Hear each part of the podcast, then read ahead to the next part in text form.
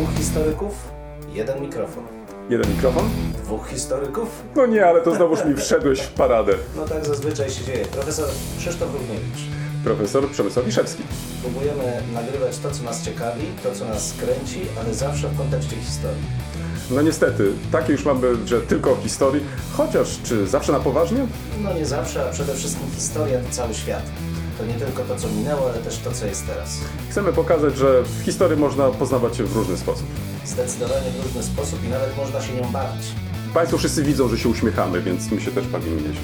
Bardzo dobrze. Dwóch Liczymy historyków, jeden mikrofon.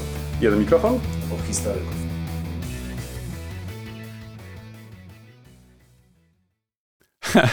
Kto pierwszy? Mimo zmiany czasu e, jesteśmy punktualni.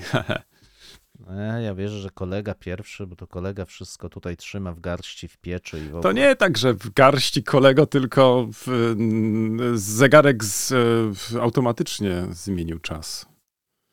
Widzisz? A ja jeszcze popychałem.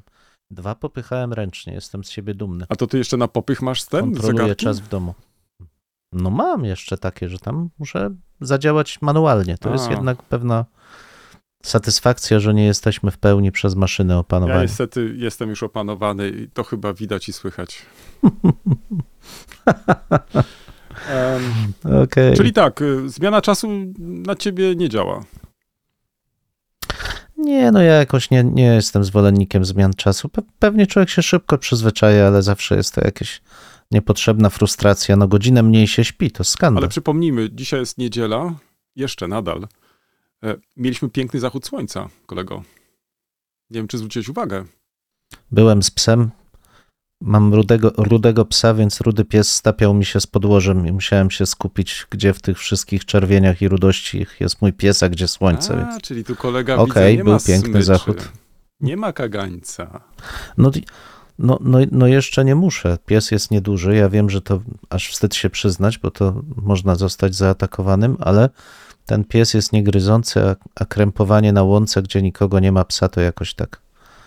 No, nie poluje w każdym razie. Uspokajam wszystkich, jest w stanie upolowiać patyka i to co najwyżej, Ani kreta? ale nic więcej. Kreta nie?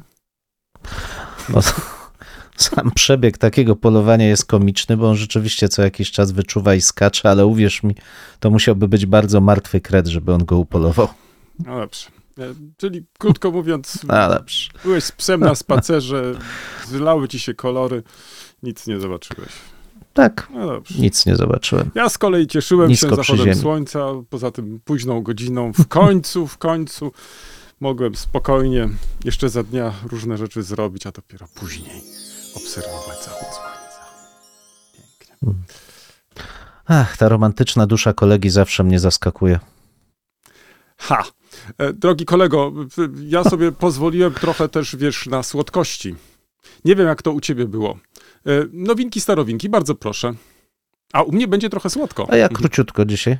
No to dobrze, no to ja zostawiam kolegę na- deser dla naszych słuchaczy, A, a sam króciutko dzisiaj powiem. E, Czy wiesz, że z Wrocławia wypłynął w okresie międzywojennym mm, wieżowiec? zaraz, zaraz. Wypły, wypłynął płynął Odrą. wieżowiec? No tak? Tak, tak. Ja wiem, że zbudowano Płynął wieżowiec Odrą. w, w dwudziestoleciu międzywojennym. Nie jeden. I planowano Nie w ogóle jeden, zniszczyć naszą płynął. starówkę, żeby wybudować kolejne wieżowce. Ale do tego nie doszło na szczęście. Wszystko to jest prawda.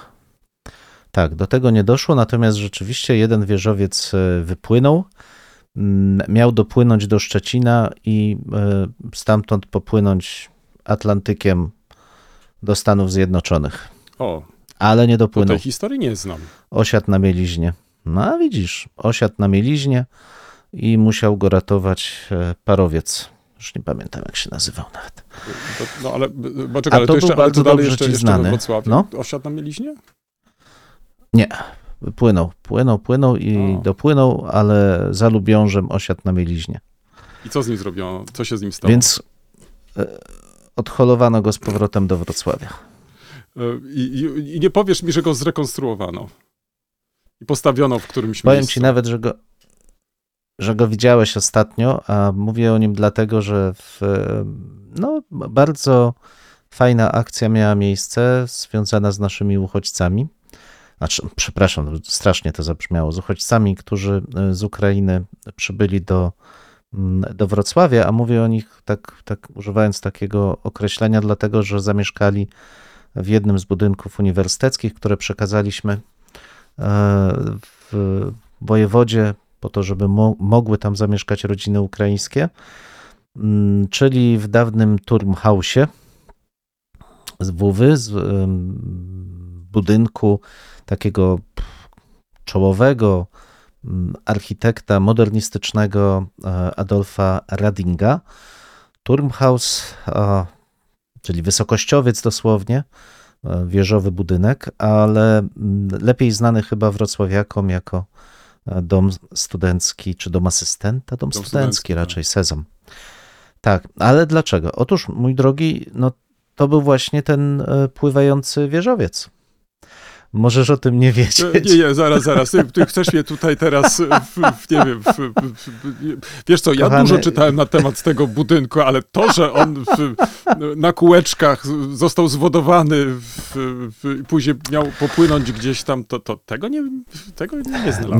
nie, nie, nie doceniasz siły wyobraźni międzywojennych wrocławian. Rzeczywiście e, po wybudowaniu e, tego budynku i po całej mm, no, grupie w, mm, takich realizacji Radinga, on stał się przedmiotem takiej oż- ożywionej krytyki bardziej konserwatywnych architektów. Zresztą cała ta formacja modernistyczna E, I z różnych rzeczy tam kpiono. Z, z Radinga przede wszystkim ze względu na jego charakter, ale też poddawano wątpliwość jakość e, w tej realizacji akurat Turmhausu, w tym specyficzne kształty i, i w wykonanie e, naszego wieżowca. I powstała między innymi taka prześmiewcza um, historyjka, e, publikowana chyba w Schledische Monatshefte, ale już nie pamiętam, o błękitną wstęgę oceanu. Mhm. I tam mianowicie występował e, parowiec pasażerski Wuwak. Ten Wuwak to właśnie ten Sturmhaus, a na jego czele stał kapitan Reading, czyli właśnie Adolf Zaraz, zaraz, to chyba Reading. wszystko jest Rading, związane z karnawałem Rading. i teraz nabijasz mnie tutaj w butelkę. Trochę tak. Nie, ale znaczy nie, nie. Całość jest. Historia była, rzeczywiście o błękitną wstęgę oceanu powstała taka opowieść. Rzeczywiście Turmhaus tam płynął. Nawet mój drogi, odnotowano tam, że kiedy przepływał obok urazu, dzisiaj e, również e, cały czas jest tam piękna nie tylko zatoka, ale i taki port rzeczny dla żaglówek. Otóż, kiedy Wuwak przepływał koło urazu, z zazdrości pękł zamek na wodzie, który tam się znajdował. Dziś niestety to już jest ruina, ale Proszę historia, Państwa, nie, ja mój drogi, jak, tutaj jak najbardziej. nie wierzę. Naprawdę, on opowiada teraz jakieś niestworzone rzeczy. On chyba pisze w, Ale na ja ci co dzień tylko relacjonuję. historię science fiction jakąś, no.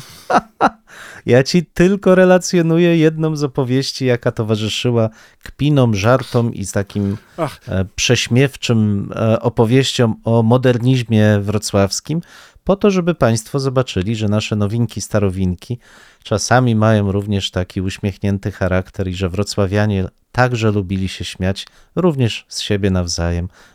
To nie zawsze dla wszystkich było miłe, oczywiście, w okresie międzywojennym. Zatem nasz Turmhaus, piękny budynek, który służy teraz e, naszym gościom z Ukrainy, w okresie międzywojennym był także, przynajmniej w wyobraźni, przepięknym parowcem zmierzającym do Stanów Zjednoczonych. Wszystko się wyjaśniło. Uf, I tyle. Uf, uf, ja już myślałem, że coś mi umknęło. Nie? To jest po prostu to zniecierpliwienie u mnie. Parowiec Wuwak. Wuwak, tak. Wuwak i jeszcze ten, jak się nazywał ten kapitan e, Reading, tak? Czy jak on tam się nazywał? Reading, reading, Reading. tak. Ale przegrał walkę około sterowe, przegrał walkę około sterowe z Majtkiem, który nazywał się Długi. No i niestety popłynął statek tam, gdzie chciał Majtek, a nie gdzie chciał Ach. kapitan. Czyli chcesz powiedzieć, że w, nie tylko Ślązacy wtedy mieli poczucie humoru, ale także i ty, ja mamy poczucie humoru. Zaraz się okaże, czy ja mam poczucie humoru.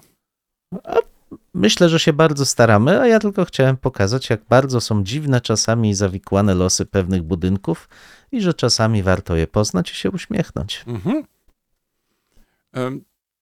To- To, to, twoja historia już się skończyła? A, dobrze, to w takim razie teraz moja kolej. Zacznę od pytania, Tak, kolego. Nie myśl sobie, nie myśl sobie. To nie będzie takie proste teraz. Z czym kojarzysz e, pierniki? Proszę bardzo, z jakim miastem? No, jak to z jakim? Z Jaworem. Jak z Jaworem?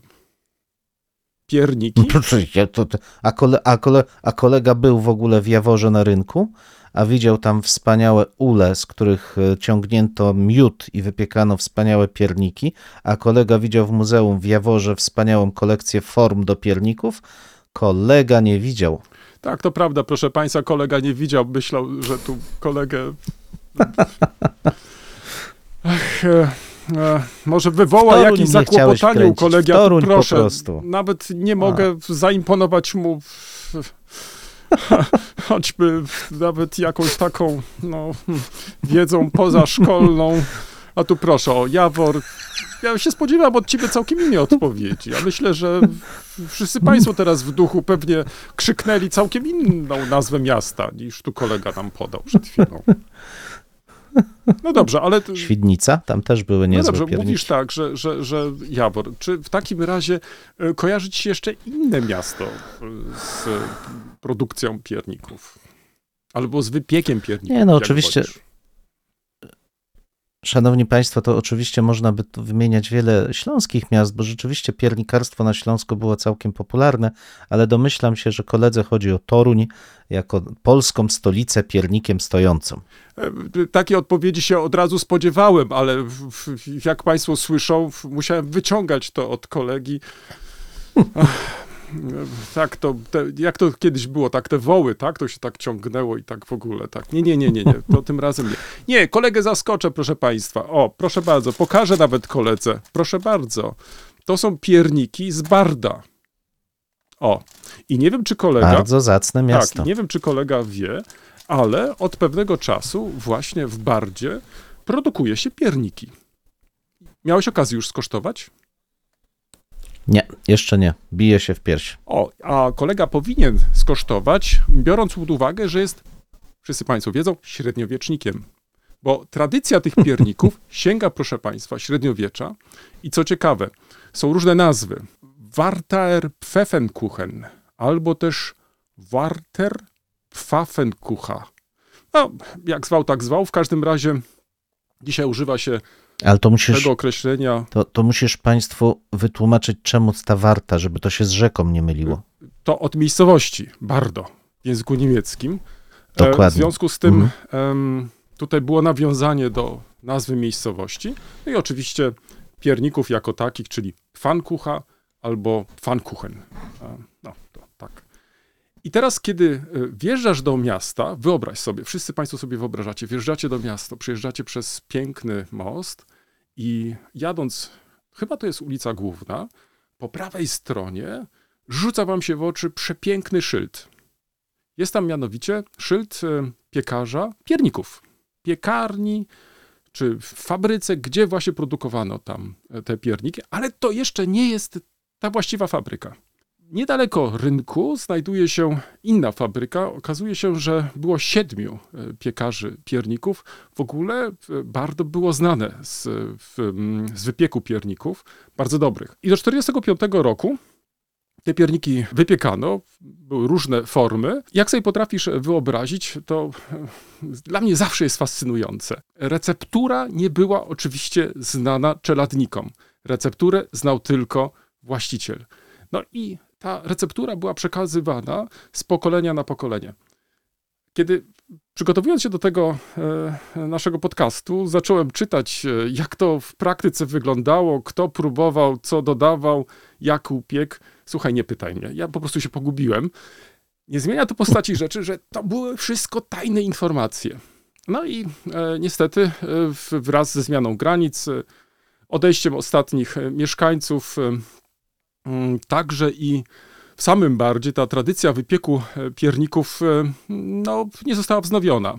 E, No, po prostu przez wiele dziesiątków lat specjalnie nie interesowano się, co nie oznacza, że w Republice Federalnej Niemiec byli piekarze, albo pochodzący z Barda piekarze, nie wznowili wypieku właśnie tych pierników. Gdzieś do lat 60. jeszcze można było w Republice Federalnej Niemiec kupić oryginalne pierniki z Barda.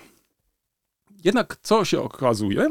No, każde miasto, e, nie wiem, czy ty też nie masz takiego wrażenia, szuka jakichś takich e, e, rzeczy, które powinny czy mogą przyciągać po prostu turystów. Bardo oczywiście jest miastem znanym, miastem pielgrzymkowym, więc wydawałoby się, że nie potrzebuje właściwie żadnej reklamy. Ale mimo to pasjonaci historii postanowili odtworzyć produkcję pierników.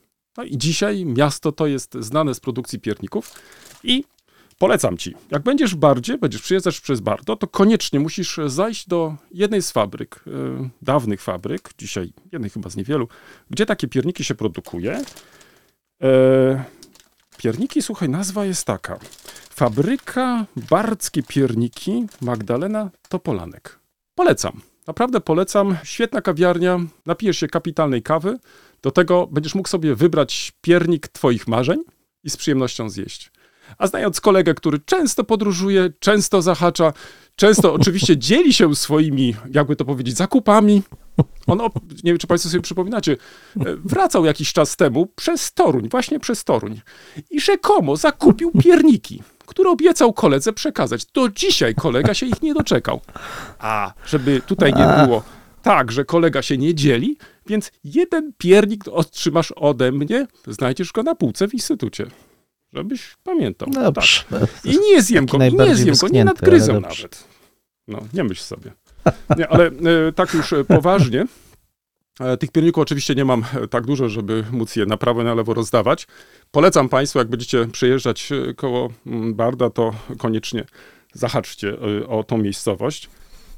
Historia jest przednia, czyli w, odtworzono w produkcję pierników od średniowiecza. Udało się właścicielce pozyskać starą recepturę i według tej starej receptury faktycznie wypieka pierniki. Wszystkim zachęcam. To jest pierwsza nowinka, starowinka. Druga, mam nadzieję, że trochę krócej, nie jest już e, tak smaczna. Jest trochę, e, należy do innego może gatunku e, informacji. Ale chciałbym się nią podzielić, bo muszę ci powiedzieć, że czasami jest tak, że uczestnicząc w takich czy innych wykładach, dowiaduję się naprawdę sporo nowych rzeczy. Historia jest tak ciekawa, już niezależnie od tego, czym się po prostu zajmujemy. Otóż wysłuchałem bardzo ciekawego wykładu poświęconego polskim nekropoliom w Afryce. To, że Polacy po II wojnie światowej, czy podczas wojny i po II wojnie światowej przebywali w Afryce, to, to o tym wiedziałem. Około 20 tysięcy to też pamiętałem gdzieś tam z tyłu głowy, że, że około 20 tysięcy cywilów przebywało e, w Afryce, w różnych e, państwach Afryki, ale to, że mm, do dzisiaj zachowały się nekropolie polskie, no to o tym nie wiedziałem. I, I, temu był poświęcony wykład, który z przyjemnością wysłuchałem. I co się okazuje, że od, można powiedzieć, e, początków lat 90. grupa studentów pod e, wodzą swego kierownika, dzisiaj profesora Huberta Chudzio, studentów Uniwersytetu Pedagogicznego w Krakowie, od lat nie tylko przeprowadza albo sporządza spisy zachowanych grobów, szuka także nazwisk e, osób tych, które były tam pochowane, ale dzisiaj te już e, napisy nie są czytelne. Ale oprócz tego zajmuje się także i renowacją tych grobów. I w ostatnich, no, można powiedzieć, 20 latach udało się grupie, pod wodzą, jak wspomniałem, profesora Chudzio, wyremontować kilka polskich nekropolii. Gdybyś zobaczył w trakcie swego wystąpienia profesor pokazywał stan przed renowacją i stan po renowacji. Nie zdawałem sobie z tego sprawy, jak e, dużo jest tych cmentarzy, jak e, silne były też te skupiska Polaków tam. To znaczy były całe wioski, które liczyły po kilka tysięcy osób od początku do końca były budowane przez Polaków e, nie tylko e, jakieś e, domki, ale także i kościoły. Niektóre z nich to trwały nawet do dzisiaj. I co na przykład mnie zaskoczyło podczas tego wykładu, to że nawet i dzisiaj spotkasz i orła w koronie, ale także na przykład drogę krzyżową w kościele, która jest po polsku. No, coś niebywałego. Gdzieś w środku Afryki, kto by pomyślał, że jeszcze takie zabytki kultury możesz spotkać. Do tego wątku nawiążę w trakcie może tej części, o której mówimy o lekturach, W tym momencie chciałbym tylko zwrócić uwagę na stronę internetową projektu i tym samym zachęcić Państwa do tego, żebyście, jeśli znajdziecie chwilę czasu, rzucili sobie okiem na pracę profesora, ale także jego studentów, bo wydaje mi się, że warta ona jest popularyzowania, przede wszystkim, żeby sobie uzmysłowić, że Polacy a przecież w końcu chodzi tutaj o szczególną grupę Polaków, y, Sybiraków, czy też tych, którzy opuścili Związek Radziecki po podpisaniu Układu Sikorski-Majski. Czyli można byłoby powiedzieć to, co dzisiaj widzimy, grupy uchodźców, e, uciekinierów, to, że w podobnej sytuacji byli także i Polacy wiele dziesiątków e, lat temu. I w różnych tych krajach byli różnie też przyjmowani, ale wielokrotnie to było też i tak, że przez wiele lat w tych krajach po prostu żyli, ale także tam umierali, no i do dzisiaj zachowały się ich groby i to też po części jest e, polska historia, czy nie tyle po części, tylko to jest polska historia, polska hi historia polskiego wychodźstwa, może w ten sposób. I wydaje mi się, że to jest e, też ten taki ważny e, wątek, który powinien być e, z mojego punktu widzenia bardziej chyba eksponowany na lekcjach historii, czy także podczas naszych studiów, żeby uwrażliwić, że ten problem przymusowych migracji, uchodźstwa nie jest e, niczym nowym, a w warunkach polskich, e, polskiej historii to jednak był ten stały element naszej przeszłości. Z mojej strony to tyle. Bardzo ładnie, dziękuję, zwłaszcza za kawałek o bardzie. Jedziemy Chciałeś do powiedzieć książek. piernika. No, jak zjem, to dziękuję. Na razie to mam obietnicę. To co też kolega przeczytał? Albo do, po co sięgnął? A, tak, po co sięgnął? To troszkę w kontekście tego, o czym mówiłem przy naszych nowinkach, starowinkach, e, bo rzeczywiście zafrapowała mnie ta opowieść o Turmhausie i sięgnąłem sobie po książkę, która powstała, została wydana dwa, dwa i pół roku temu nawet. Adolf Rading, Nieznane oblicza wrocławskiej awangardy pod redakcją Jerzego Ilkosza i Beatę Sztyrkul. Sztyr, Sztyrkul. O, proszę bardzo. Tak. Pięknie e, prezentuje się na nim nasz, e, nasz sezam, czyli Turmhaus właśnie.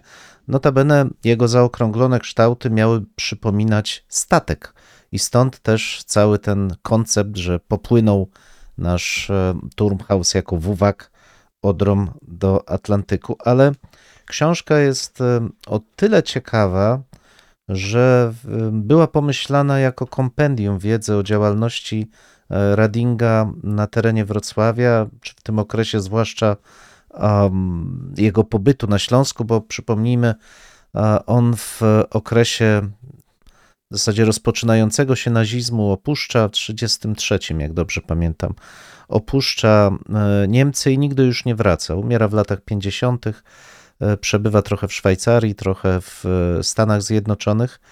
No taka smutna, smutne losy uchodźcy, jednak realizuje oczywiście dalej projekty, ale, no ale to już nie jest ten rozmach, jaki był w, we Wrocławiu, a pochodził z Berlina, co też jest ciekawe, bo był no, takim twórcą, który przybył tutaj do Wrocławia, który notabene cieszył się opinią dość prowincjonalnego miasta, a właśnie w tym okresie dwudziestolecia międzywojennego dzięki całej grupie modernistycznych architektów, ale i innych twórców kultury, rzeczywiście się rozwinął i zyskał sobie właśnie takie bardzo ciekawe miano. Tu oddaję głos koledze w trakcie, bo tak, się zgłasza. Chciałem zadać takie pytanie, czy pamiętasz, jak nazywano wtedy Breslau w kontekście Berlina? Spotkałeś się z, z takim A to określeniem? ciekawe, no, że drugi Berlin, Nie. znaczy ja słyszałem, że miejsce, do którego się, jakby to powiedzieć, wy, wypędzano w, Nie. Berlińczyków. Jako no ale nie wiem, przedmieście no, Berlina, no, no. jako Vorort vor Berlin.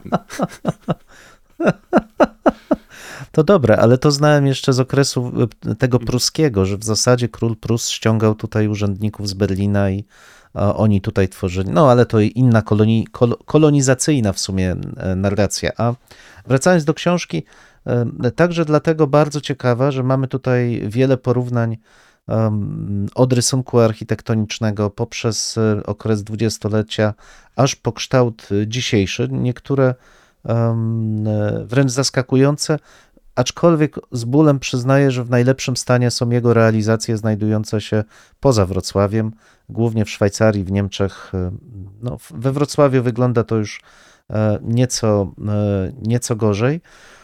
Tym niemniej zapoznanie się też z wizją takiej przebudowy, bo tu kolega wspomniał wcześniej, Wrocławia w stylu modernistycznym, no każe nam się trochę zawahać. Z jednej strony jednak lęk, e, a z drugiej strony bardzo ładnie zrealizowane, mam wrażenie przynajmniej, dwie budowle, czyli w, w dzisiejszy bank chyba zachodni się nazywa, na rogu, na rogu solnego, rynku solnego i To głównego. Bank Zachodni. A tak, Santander, no Santander, właśnie. tak. Ach, I tak zwana apteka pod Murzynem, przepraszam, ale to rzeczywiście myry na apotekę było, czyli dzisiejszy budynek Gazety Wyborczej na placu, e, na placu Solnym. To, to takie najlepiej chyba zachowane mm, realizacje. A jedna z najsmutniejszych to bardzo ciekawy e, budynek kina Lwów, e, który był wcześniej lożą wolnomularską za, e, za Radinga, a dzisiaj popada trochę w ruinę. Więc książka ta dała mi nie ogromną przyjemność wędrówki przez czasy. Ja jestem wielkim fanem architektury, ponieważ ona pozwala nam chwytać takiego ducha człowieka, który chce zwyciężyć nad czasem i materią. Bardzo ciekawa, wielokontekstowa i zawierająca wiele źródeł. Też y, bardzo udatne połączenie refleksji architektonicznej, historycznej, socjologicznej, no i właśnie wizualnej. Naprawdę pierwszorzędna publikacja, jeśli ktoś chce mm, zanurzyć się w ten modernizm mniej znany, bo to jednak nie Corbusier, aczkolwiek w swoich założeniach bliski temu nurt y, modernizmu y, niemieckiego. Serdecznie polecam. Adolf Rading, Nieznane oblicze wrocławskiej awangardy. I to tyle na dzisiaj. To bardzo ciekawa lektura. Wiesz, kiedy przypomniałeś tą książkę, to od razu sobie wyobraziłem ciebie, mnie, państwa, jak siedzicie w kawiarni Wuwa Cafe, bo tam między innymi można kupić tą książkę, kiedy przy kawie albo przy herbacie i świetnym cieście, ja nie wiem, czy miałeś kiedykolwiek okazję zjeść tam to kapitalne ciasto, tam codziennie się zmienia.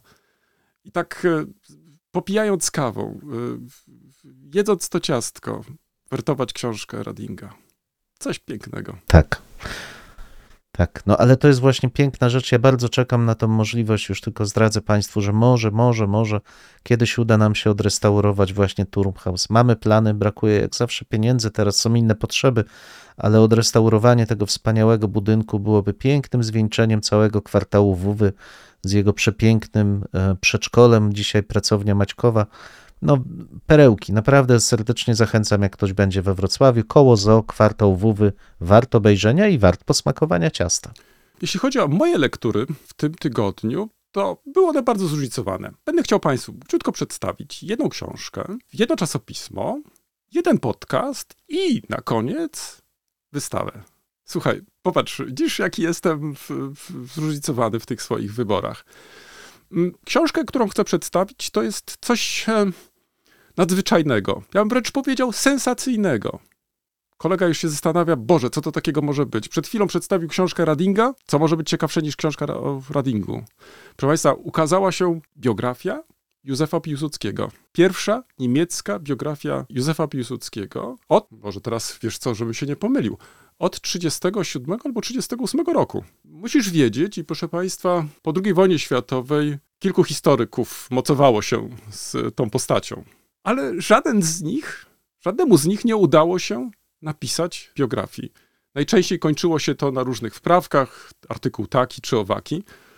Niektórzy autorzy pisali o stosunku Piłsudskiego do Górnego Śląska, jeszcze inni do jakichś kwestii narodowych i tak dalej, ale ani razu nie była to biografia taka klasyczna od początku do końca. I wyobraź sobie, właśnie w tych dniach do niemieckich księgarni wchodzi biografia Józefa Piłsudskiego, Wolfganga Templina. Co ciekawe, Wolfgang Templin był opozycjonista NRD-owski, znany być może Państwu też e, z przyjaźni do Polski, świetnie mówiący po polsku. Kilka lat temu opublikował książkę, która być może, na którą zwróciliście Państwo być może uwagę, mianowicie Der Kampf um Polen, die abenteuerliche Geschichte der Zweiten Polnischen Republiki, tutaj daty 1918-1939, co w tłumaczeniu walka o Polskę, burzliwa historia II Rzeczpospolitej, też jeszcze raz te daty 1839. To nie jest historyk, także z wykształcenia Wolfgang Templin nie jest historykiem, ale mimo to od kilku lat bardzo intensywnie zajmuje się historią Polski, a zwłaszcza pierwszej połowy XX wieku.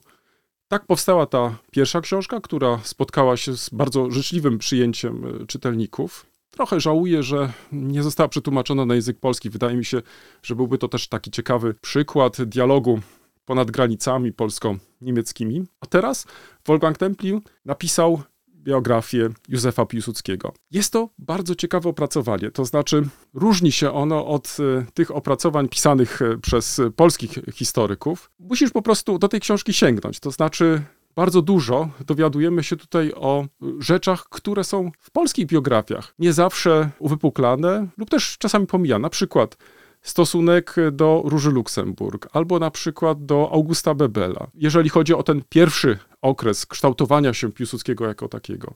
Albo to, na co zwracaliśmy ostatnio też uwagę, jego na przykład relacje z hrabią Kesslerem. I tak dalej, i tak dalej. Jest to bardzo ciekawa lektura, świetnie napisana. Ja tylko mam nadzieję, że tym razem ta książka Wolfganga Teplina zostanie przetłumaczona na język polski. Oczywiście jest jeszcze czas na krytykę tej książki, ale ta książka dopiero weszła do księgarni.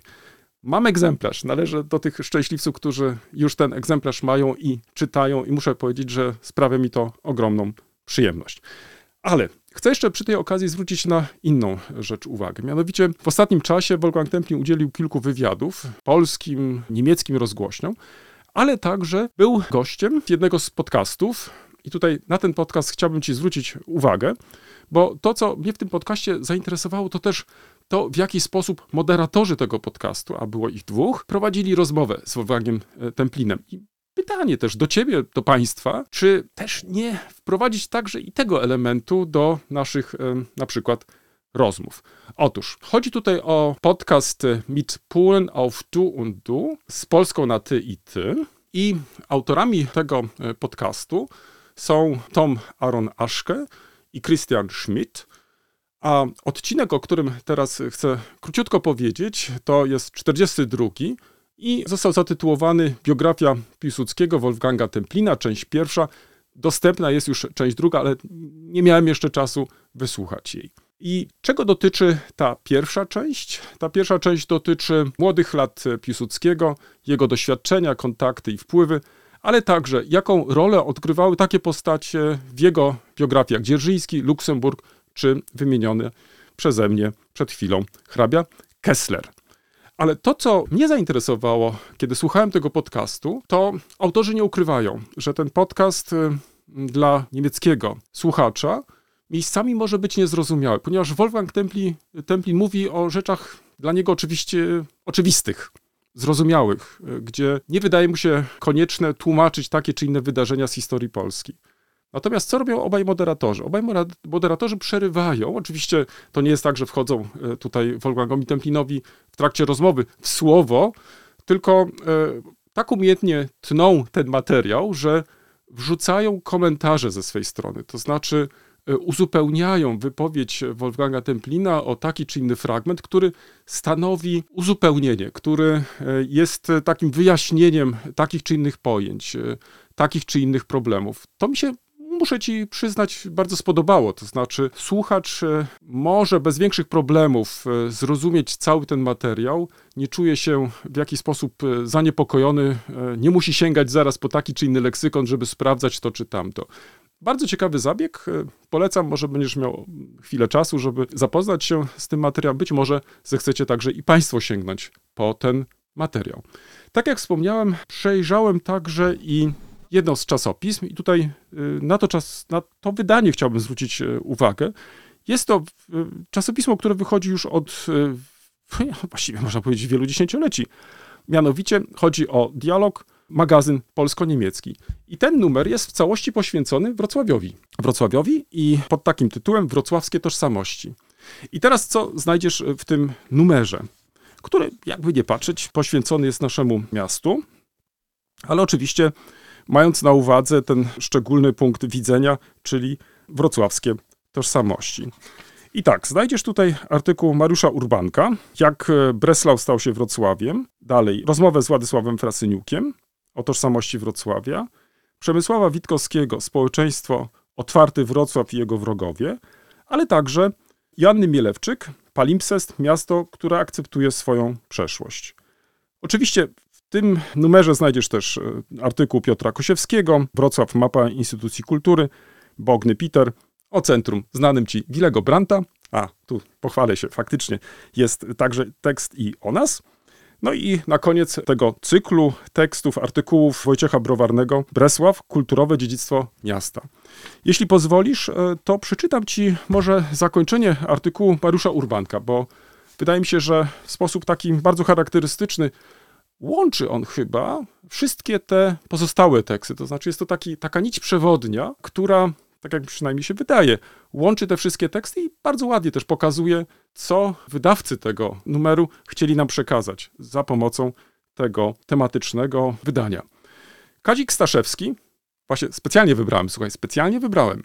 Kazik Staszewski, lider grupy Kult, w piosence Mars atakuje, rapował, że Wrocław zawsze poddaje się ostatni. Nie chodziło mu tylko o tragiczną dla miasta obronę Festung Breslau, nie tylko o dolnośląską Solidarność, która najdłużej stawiała opór komunie w stanie wojennym i ludzi, którzy w 1997 roku uratowali miasto przed zalaniem, ale także o tych, którzy dzisiaj tworzą jego tożsamość. Przepoczwarzanie się Breslau, straszne to słowo jest, ciężkie. Przepoczwarzanie się Breslau we Wrocław zajęło kilkadziesiąt lat.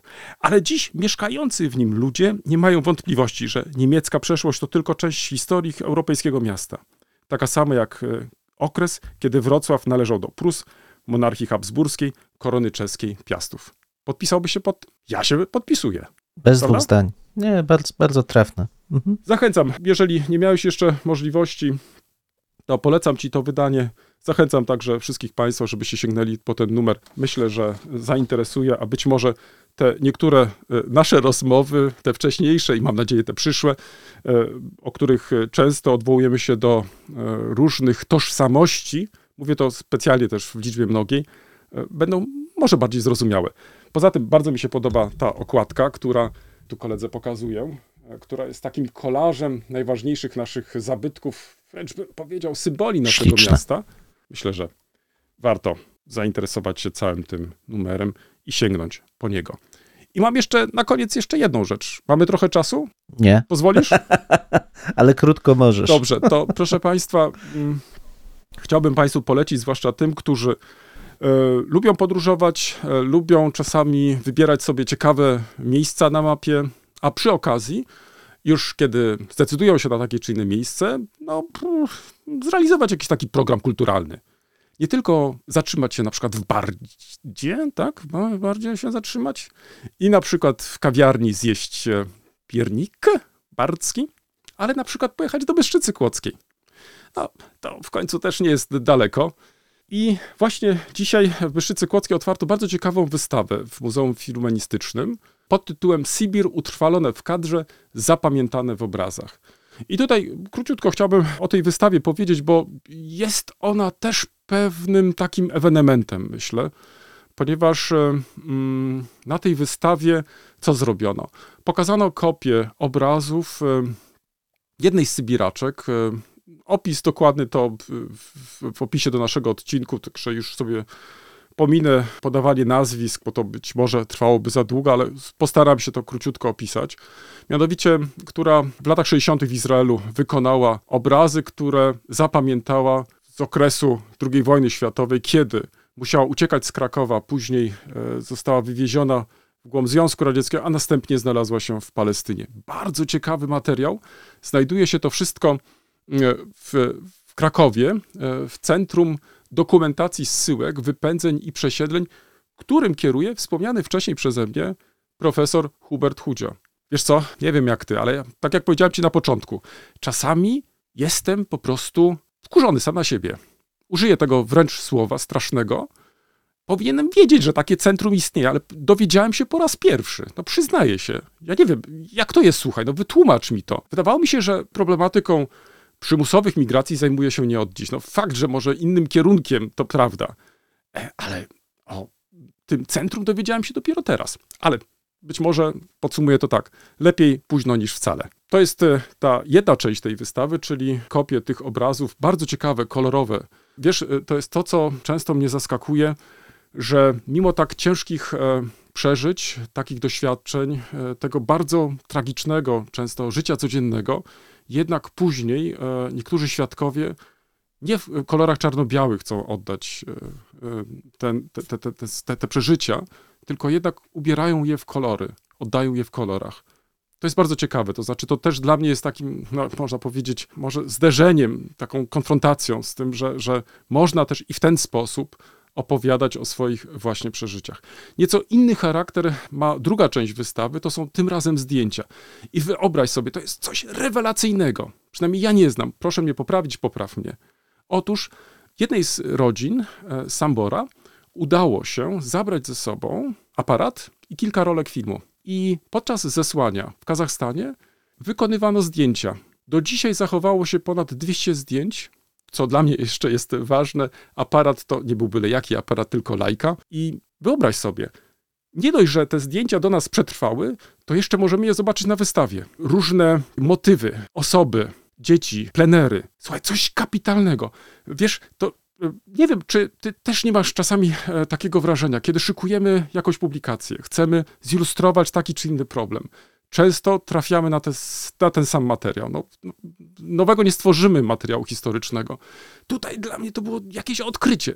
Nie dość, że bardzo ciekawy temat, to jeszcze sposób e, ujęcia, sposób e, pokazania. No, ja liczę na to, że te zdjęcia ukażą się drukiem, że będziemy mogli je podziwiać e, już w, może w takim szerszym wyborze, bo na cele tej wystawy wybrano około 30-40 zdjęć, nie liczyłem ich dokładnie, ale myślę, że mniej więcej tyle tych zdjęć tam na tej wystawie jest. I być może w przyszłości będziemy mogli zobaczyć e, już e, pełną dokumentację, może nie wszystkie 200 zdjęć, bo jak rozmawiałem z panem profesorem Chudzio, to okazuje się, że niektóre motywy się po prostu powtarzają, e, niektóre nie nadają się do publikacji i tak dalej, ale z tych 200 zdjęć na pewno będzie można przynajmniej 50 wybrać takich, które kapitalnie się nadają do tego, żeby móc je e, upowszechnić. Wiesz co, ja może w tym miejscu postawię kropkę, ja tylko może jeszcze dodam na koniec. W Muzeum Filmenistycznym można oglądać tą wystawę, składającą się z dwóch części, do 5 maja.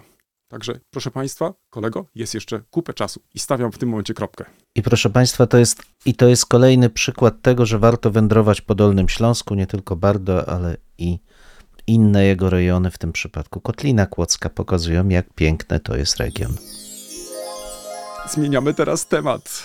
E, wiesz, to znaczy, e, trudno będzie może e, znaleźć czy nawiązać do, do tego tematu. Tym bardziej, że tym razem wybraliśmy sobie chyba różne inne takie mm, problemy, ale może spróbujmy. Ja mam zrobić wprowadzenie, czy ty robisz? Właśnie zastanawiałem się nerwowo, jak przejść od tego, o czym ty mówiłeś, do. To już mówię. Proszę Państwa, dziękujemy jednemu z naszych słuchaczy. Mianowicie panu Ryszardowi, powiem z imienia, który jest naszym stałym słuchaczem. I pan Ryszard napisał zaraz po opublikowaniu naszego ostatniego odcinka. Panowie, dlaczego nie zajmujecie się historią w przemówieniach prezydenta Załęskiego? Przecież tam tyle tej historii się pojawia. Dłużej się nie zastanawiałem, napisałem do kolegi. Przemek, co sądzisz o tym? Przecież to jest fajny temat, żeby o nim porozmawiać. No i kolega od razu odpisał, nie ma sprawy, będziemy dyskutować. Ale gdzie znajdę te przemówienia? Proszę Państwa, bez większych problemów je oczywiście można znaleźć e, na stronie internetowej pana prezydenta Zełańskiego i tam można je przeczytać ponownie, bo być może część z Państwa słyszała te wystąpienia tym bardziej, że są one e, wielokrotnie powtarzane w internecie. Ale myślę, że to być może dobry e, moment, żeby, ja nie mówię, że w sposób całościowy, ale żeby zastanowić się nad tym, dlaczego historia dla prezydenta Załańskiego jest takim ważnym instrumentem. To znaczy, e, żeby tym lepiej dotrzeć, czy tym, albo żeby z tym, tym mocniejszym przekazem dotrzeć do różnych społeczności, bo przecież w ostatnich e, tygodniach e, zwracał się do wielu parlamentów, e, bardzo różnych parlamentów na całym świecie. I można byłoby powiedzieć, że mm, za każdym razem, no może poza jednym przypadkiem, udawało mu się, korzystając z różnych przykładów historycznych, dotrzeć ze swoim przekazem do przedstawicieli tych parlamentów. Tak bardzo zróżnicowanych, można powiedzieć, od Stanów Zjednoczonych po Polskę, od Szwecji po Włochy. No tak, od razu powiem Państwu, że ja po zapoznaniu się z tymi mm, przemówieniami, mam trochę inną refleksję, ale to może dotrzemy do tego.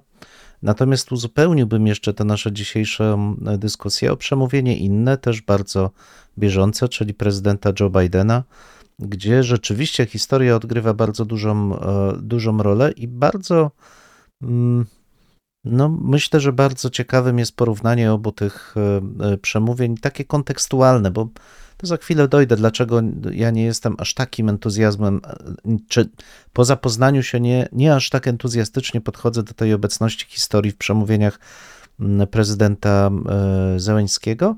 Natomiast uważam, że jest to świetny przykład w oba te przemówienia, w jaki sposób wykorzystuje się historię do mm, komunikowania w przestrzeni publicznej bardzo istotnych treści mm, politycznych. To bez dwóch zdań. Jeśli pozwolisz, to kilka przykładów, tak żebyśmy może też mogli się do nich e, odwołać. Przykładowo, może zacznę od e, Waszyngtonu. Tutaj prezydent zacytował Martina Luthera Kinga, wspomniał o 19 listopada i Pearl Harbor. Cytat: Ten straszny poranek 7 grudnia 1941 roku, kiedy wasze niebo było czarne od samolotów, które was zaatakowały. Z kolei w Londynie prezydent powtórzył słowa ze słynnego przemówienia Winstona Churchilla z 40 roku: Nigdy się nie poddawaj. Oraz e, wiersze Szekspira.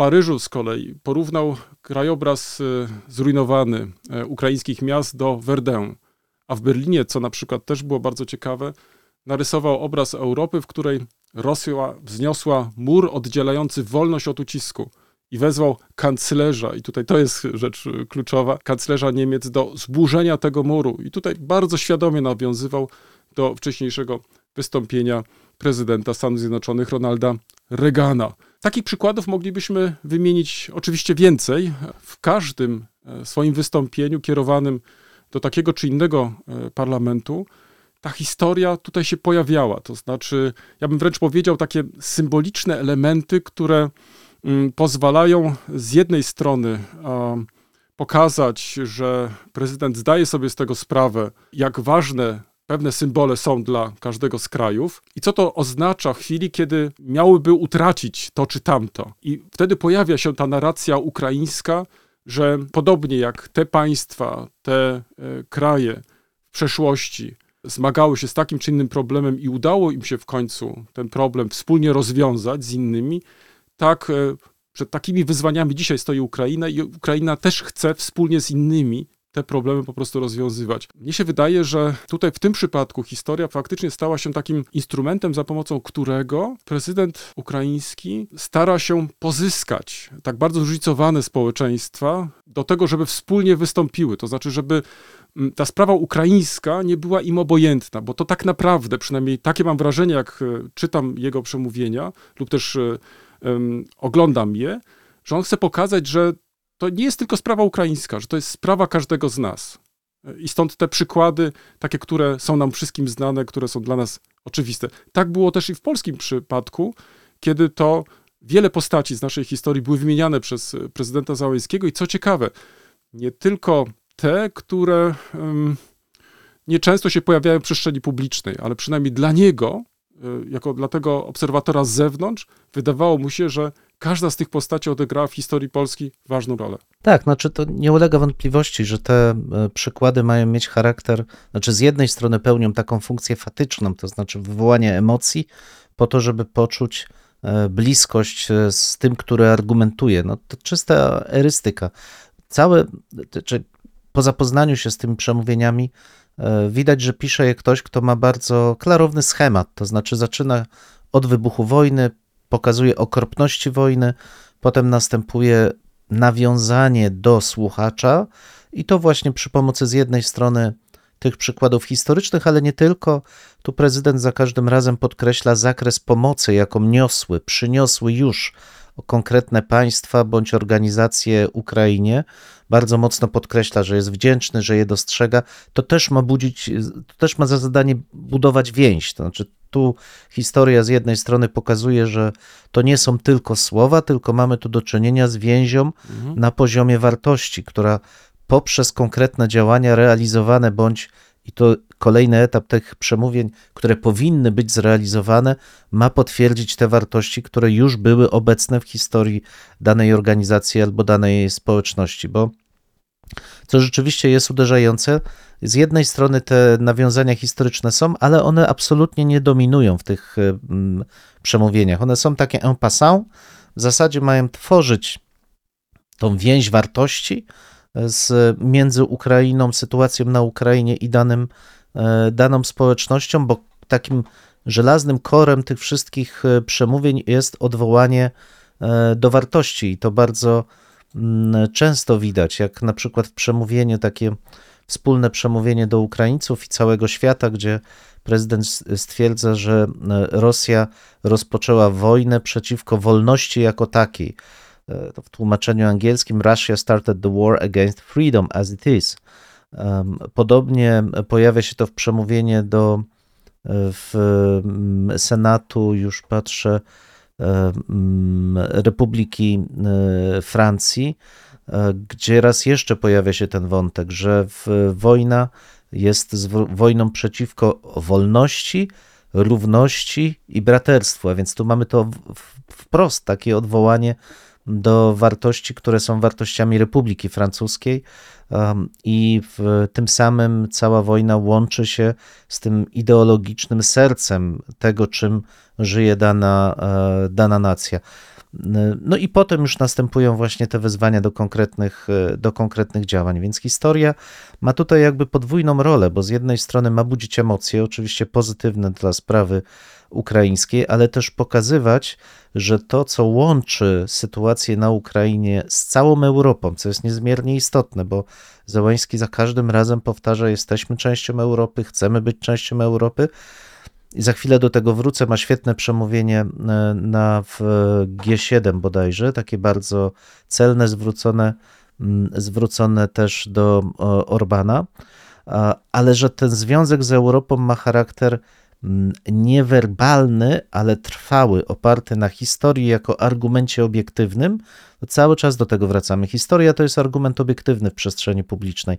Nie da się jej zanegować, po to jest wykorzystywana, ale i oparty na, na, na wartościach.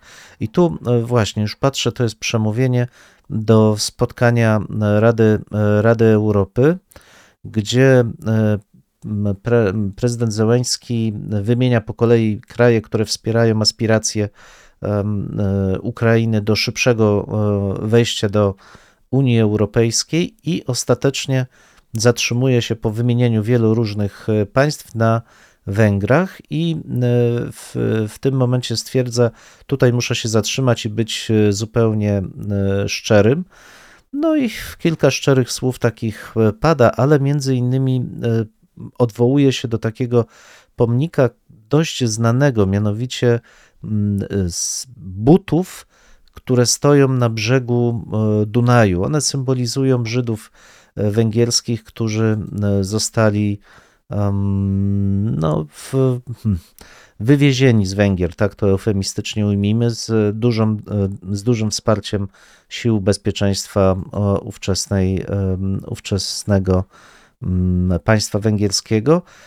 No i znów, i mamy tu jeszcze raz wezwanie do takiego poczucia e, wspólnoty. Popatrz na te buty e, i wtedy e, zobaczysz, w jaki sposób mm, masowe mm, morderstwa, masowe zabójstwa mogą wydarzyć się znów w dzisiejszym świecie, i to jest to, co Rosja robi dzisiaj, te same buty.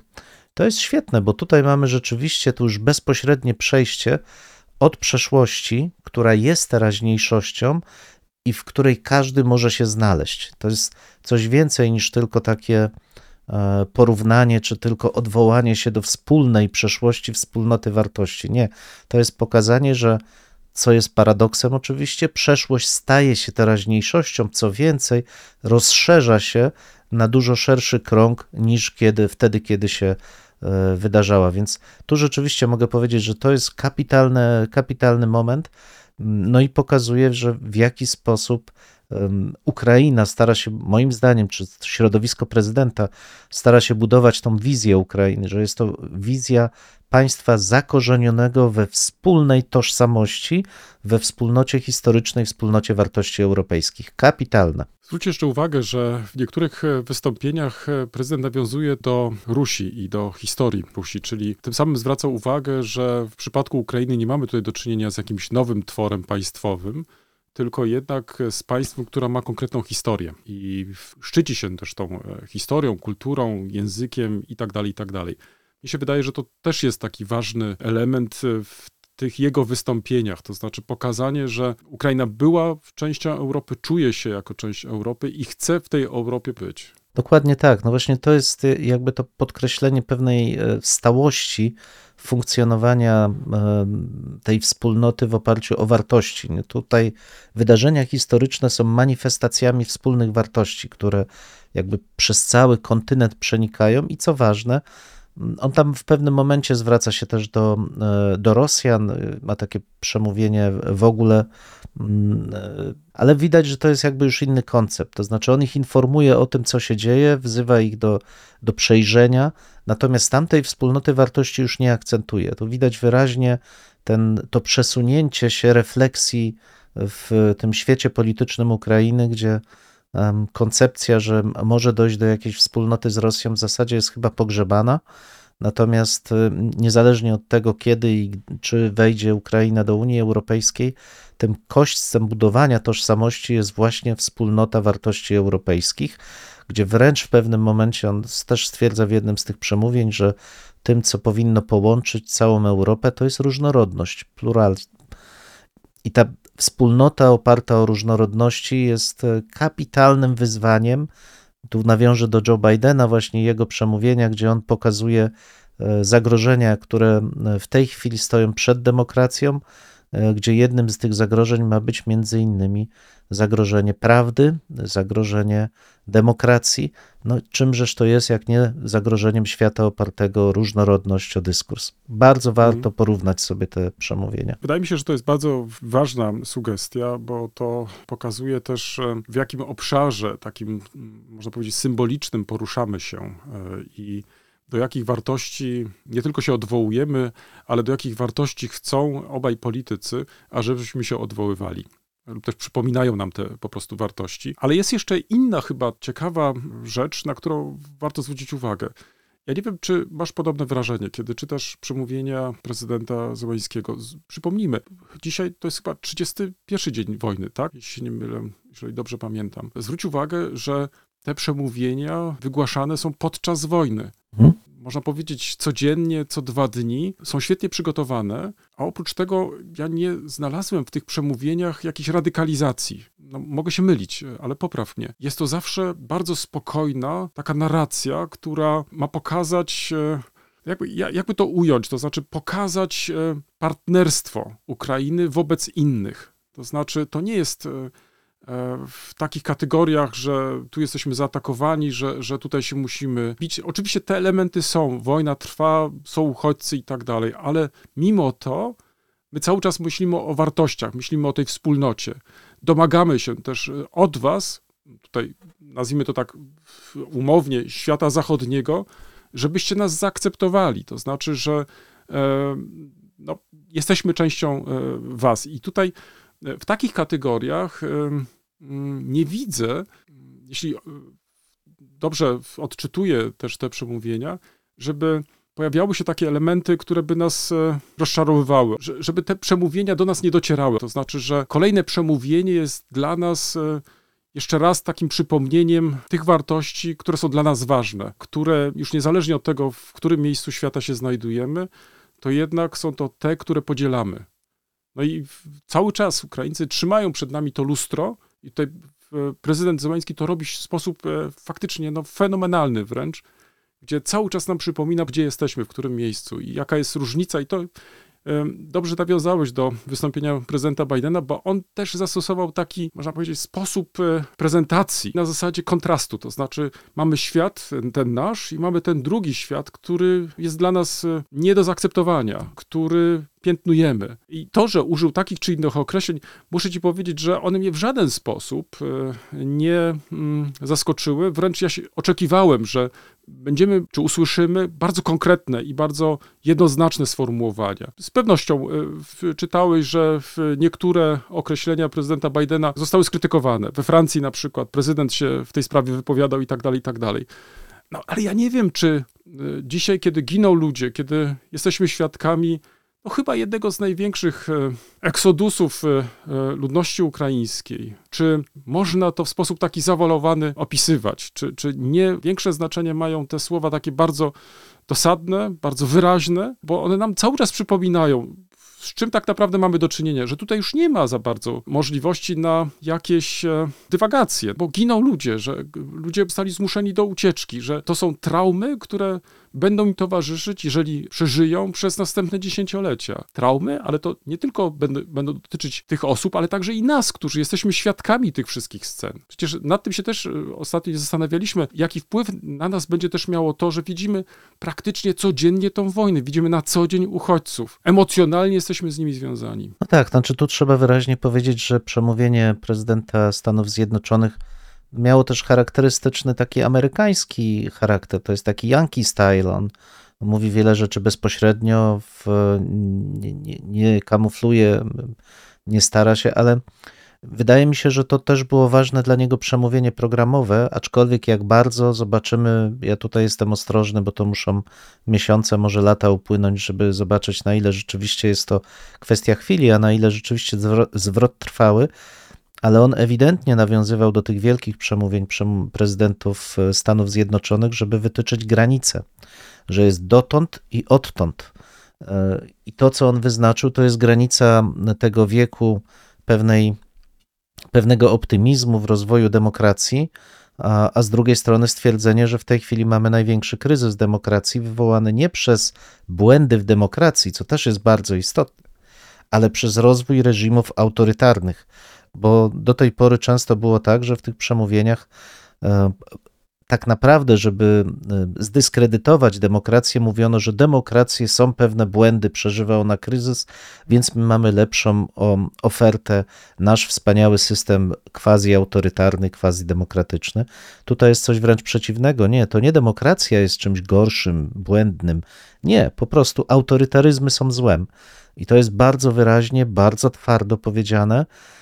No i w sferze wartości ewidentnie jest wspólne z tym, co właśnie proponował e, prezydent e, Zełeński. Więc czytając obu tych prezydentów, wydaje mi się, że mamy świetny punkt odniesienia, żeby powiedzieć tak, możemy się opowiedzieć za jednym, za drugim, ale tutaj nie ma strefy szarej. W tym miejscu stawiamy kropkę lub też jak kto woli, kropkę nad nim. No, mamy nadzieję, że to nie jest koniec, że to jest początek naszych dyskusji. Mam nadzieję, że Was zaciekawi. Prosimy o komentowanie naszych zmagań z historią. Poniżej zdjęcia jest wystarczająco dużo miejsca. I pamiętajcie, nie regulujcie odbiorników. No, my naprawdę tak brzmimy. E, tak, chociaż być może czasami e, może trzeba ściszyć. No może czasami ten nasz rekord by się przydało wyciąć nawet. Dwóch historyków, Jeden mikrofon, jeden mikrofon. dwóch historyków. 最贵了。